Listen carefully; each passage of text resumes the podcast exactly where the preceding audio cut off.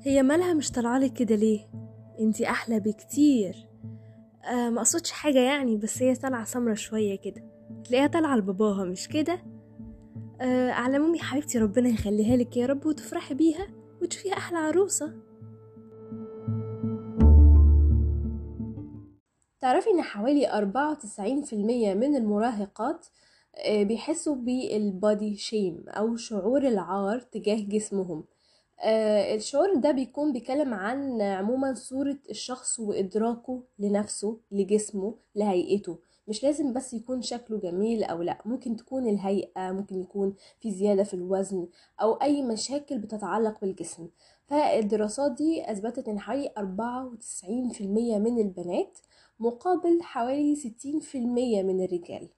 بينما ان في دراسات تانية اتعملت في آه، أمريكا كانت بتقول إن حوالي 80% من النساء في أمريكا آه، مش حابين شكلهم.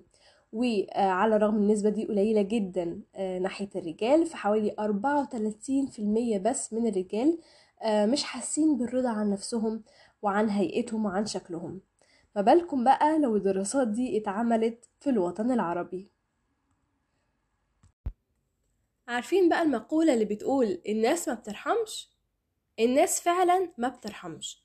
يعني منذ نعومة أظافرنا الأم هي طبعا اللي بتكون آه، بتتلقى بالنيابة عننا الكلمات اللي الناس بتقولها عن شكلنا عن هيئتنا عن كل حاجة. فالأم أصلا بتبقى اوريدي عندها اكتئاب ما بعد الحمل لما بتسمع من البيئة المحيطة حواليها كلمات تضايقها عن طفلها إن هو قد إيه مش جميل قد إيه مش شكلها. الموضوع بيزيد أكتر فبينقل من اكتئاب ما بعد الحمل ممكن نقول لانتحار ما بعد الحمل. وده شيء بشع جدا. مرورا بقى إن الطفل بيبدأ يكبر وبيبدأ يسمع كلمات من اللي حواليه قد إيه هي جارحة ليه. ساعات ما بيبقاش مدرك ليها بس هي اللي بتكون شخصيته.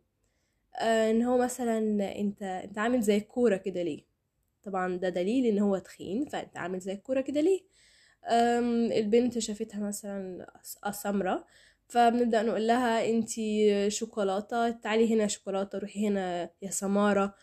الكلمات دي قد إيه هي مؤذية نفسيا؟ قد إيه إحنا كمجتمع مصري اتعودنا اتعودنا نقولها وإحنا مش حقودين أنا عارفة إن إحنا مش حقودين ومش قاصدين نأذي بيها الطفل.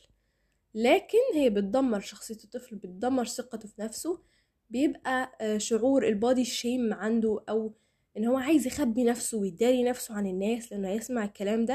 هي دي اللي بتشكل شخصيته هو ده اللي بيخلي الشخص آه، يوصل مرحلة إن هو عايز يبقى انطوائي. يعني مش عايز أتفاعل مع حد أو أتكلم مع حد لأن أنا عارفة إن أنا في وسط الكلام هيك... هيك... الشخص ده هيقول حاجة عني. فكل الحاجات دي سلبية جدا في المجتمع العربي عموما. وهي اللي بتوصلنا لمرحلة البودي شيم آه، في مراحل المراهقة وما بعد ذلك. خلاص كبرنا وعقلنا وطلعنا من مرحلة المراهقة بسلام. هل بقى البودي شيم انتهى من حياتنا؟ لا لا لا. أهلا بكم في أرض الواقع.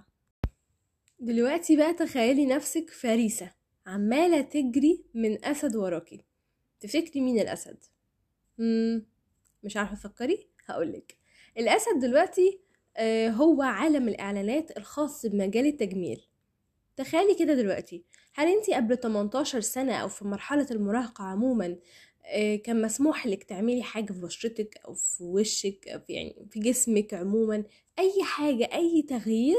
هتقولي لي لأ.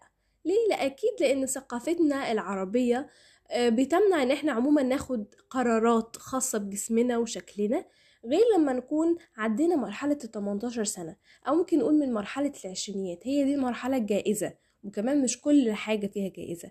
يعني مش هينفع تعملي مثلا حاجة تجميلية كبيرة عملية أيا كانت هي إيه.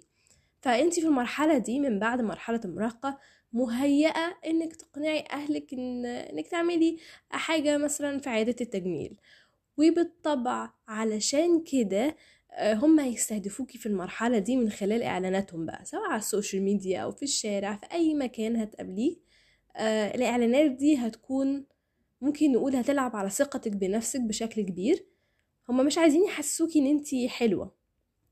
لو حسوكي إن أنتي حلوة طب انتي حلوة انتي هتيجي تعملي إيه عندنا أصلا؟ لا أنا عايزة ألعب على ثقتها بنفسها أكتر أزود البادي شيم عندها أكتر لمراحل كبيرة جدا لدرجة إن هي ما تلاقيش حل قدامها غير إن هي تلجأ لي كعادة تجميل أو أي حاجة طبية عموما. طيب هما بيعملوا إيه؟ هما بيحسوك إن دي بيدوكي رسالة معينة بتقولك انت إزاي عايشة كده؟ انت إزاي بتصحي كل يوم الصبح وشايفة بشرتك بالمنظر ده وساكتة؟ انت إزاي جسمك فيه حاجة الفلانية وساكتة عليها. كل ده بيدخل عموما اللاوعي بتاعنا وبيزود إحساسنا بال- بالعار تجاه جسمنا ان إحنا عايزين نخبيه. إن مينفعش يعني إيه نوري الحاجة الفلانية لحد لأنه أكيد هيتكلم عنها بشكل سلبي. كل الحاجات دي هي للأسف اللي بتخلينا نمر بمرحلة آه، أو يعني عموما بالبادي شيم علشان كده إحنا لازم نكون واعيين. علشان كده مفيش أي طريقة تانية تحمينا غير إننا نكون واعيين بيها. واعيين إن المؤسسة الفلانية الخاصة بالتجميل هي مش بتنصحك أو مش عايزاكي تكوني أجمل واحدة. هي عايزة تستفيد منك.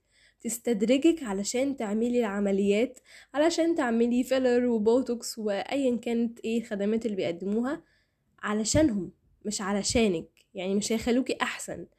فلو انتي عشتي بال... بالمرض ده ان انتي طول الوقت حاسة ان انتي ناقصة وفي مشاكل في جسمك و... ومحدش هيبصلك وانتي وحشة وانتي بشعة خلاص انتي انتي هتعيشي إزاي؟ هتمري بمراحل كتيرة قوي نفسيا بشعة فبلاش لازم توقفي ولازم تفهمي ان كل ده عايز منك آه انك تحسي بالمشاعر دي عشان تدفعي فلوس مش أكتر. لكن انتي حلوة وانتي لازم تثقي بنفسك ولازم تتخلصي من البادي شيم اللي عندك.